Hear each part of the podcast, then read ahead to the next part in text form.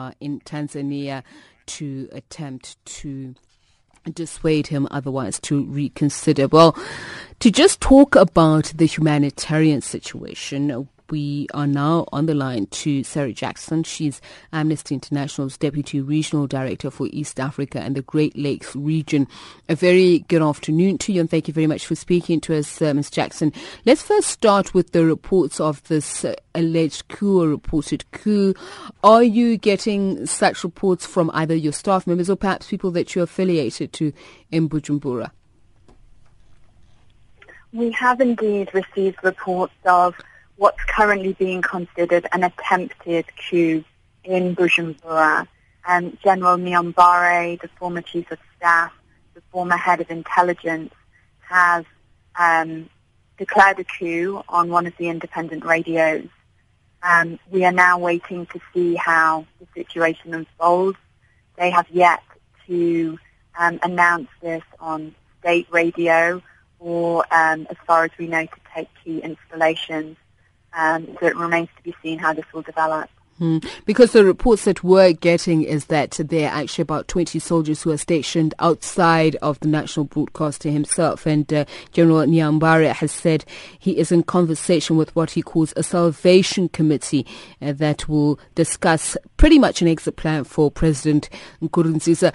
But let's talk about what you have found in Burundi especially around the country. We'll concentrate on Bujumbura in just a moment. But as a result of these protests action in which uh, uh, more than a dozen people have been killed?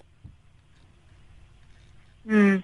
Well, after um, the ruling party, the CNDD-FDD, decided that President Nkurunziza would stand again in the forthcoming presidential elections, there were widespread protests in Bujumbura.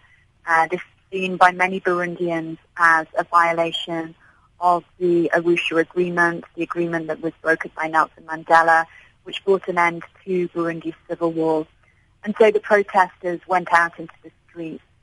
The protests were originally quite peaceful, um, but uh, the situation has deteriorated after the police clamped down on protesters and used excessive force on protesters seen the protests become more violent over the past um, few days. Um, so that's the situation as far as the clampdown on protesters go. But there's also been quite severe restrictions on media reporting. Um, after the protests started, three ministers showed up at one of the radio stations trying to close it down. Um, and then subsequently the three main independent radio stations, Radio Publique Africaine, Bonesha FM and the Radio Isanganiro were banned from broadcasting outside of, of the capital, Bujumbura. Hmm. There are those who are saying there's an element of uh, ethnic uh, tensions or uh, uh I mean depending on from where you sit there are those who are saying those ethnic tensions have now been overcome and people in supporting each other in calling on Pierre Nkurunziza to step down, but some have said those tensions have been heightened and there's even a danger of some of the political tensions that we saw uh, post-independence coming to the fore. Well, Burundi has come a long way in dealing with issues regarding ethnicity. And indeed, over recent years, the main um, political conflict uh, competition has been between the ruling CNDD-FDD party and the opposition FNL party. Um, so what we see at the moment is a political deadlock, a political crisis. At the same time, as you as you note, um, some groups have tried to instrumentalize ethnicity in the current crisis, um, and so it's something that we are watching very closely. Hmm. And just in terms of the long term impact of this particular incident, the protests, but what is likely to happen in Dar es Salaam as we speak because of the talks that are underway there. You say yourself that Burundi has come a long way there, but uh, just looking back at the history of President Nkurunziza, I mean, he joined the Hutu rebellion in 1994. Is there likely to be a crackdown on certain individuals who are either affiliated to certain uh, ethnic groups or political parties? Mm. Well, what we see now is a country on the brink of a human rights crisis that could have irreversible consequences for the Great Lakes region. Um, and so as Amnesty International, we were calling on the EAC leaders to use this opportunity in the summit to protect human rights and safeguard regional um, stability. Um, if uh, the coup is successful, um, we will be calling for a restoration of civilian rule as soon as possible, and will be calling for all human rights to be respected.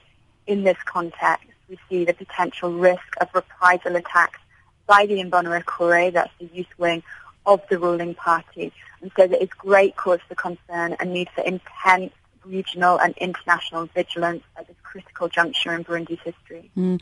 And the the plight of the security forces, because the police themselves have been seen as typically loyal to President Pierre Nkurunziza, and now we have the situation, uh, whether it's a mutiny or there are actually factions within the the military itself.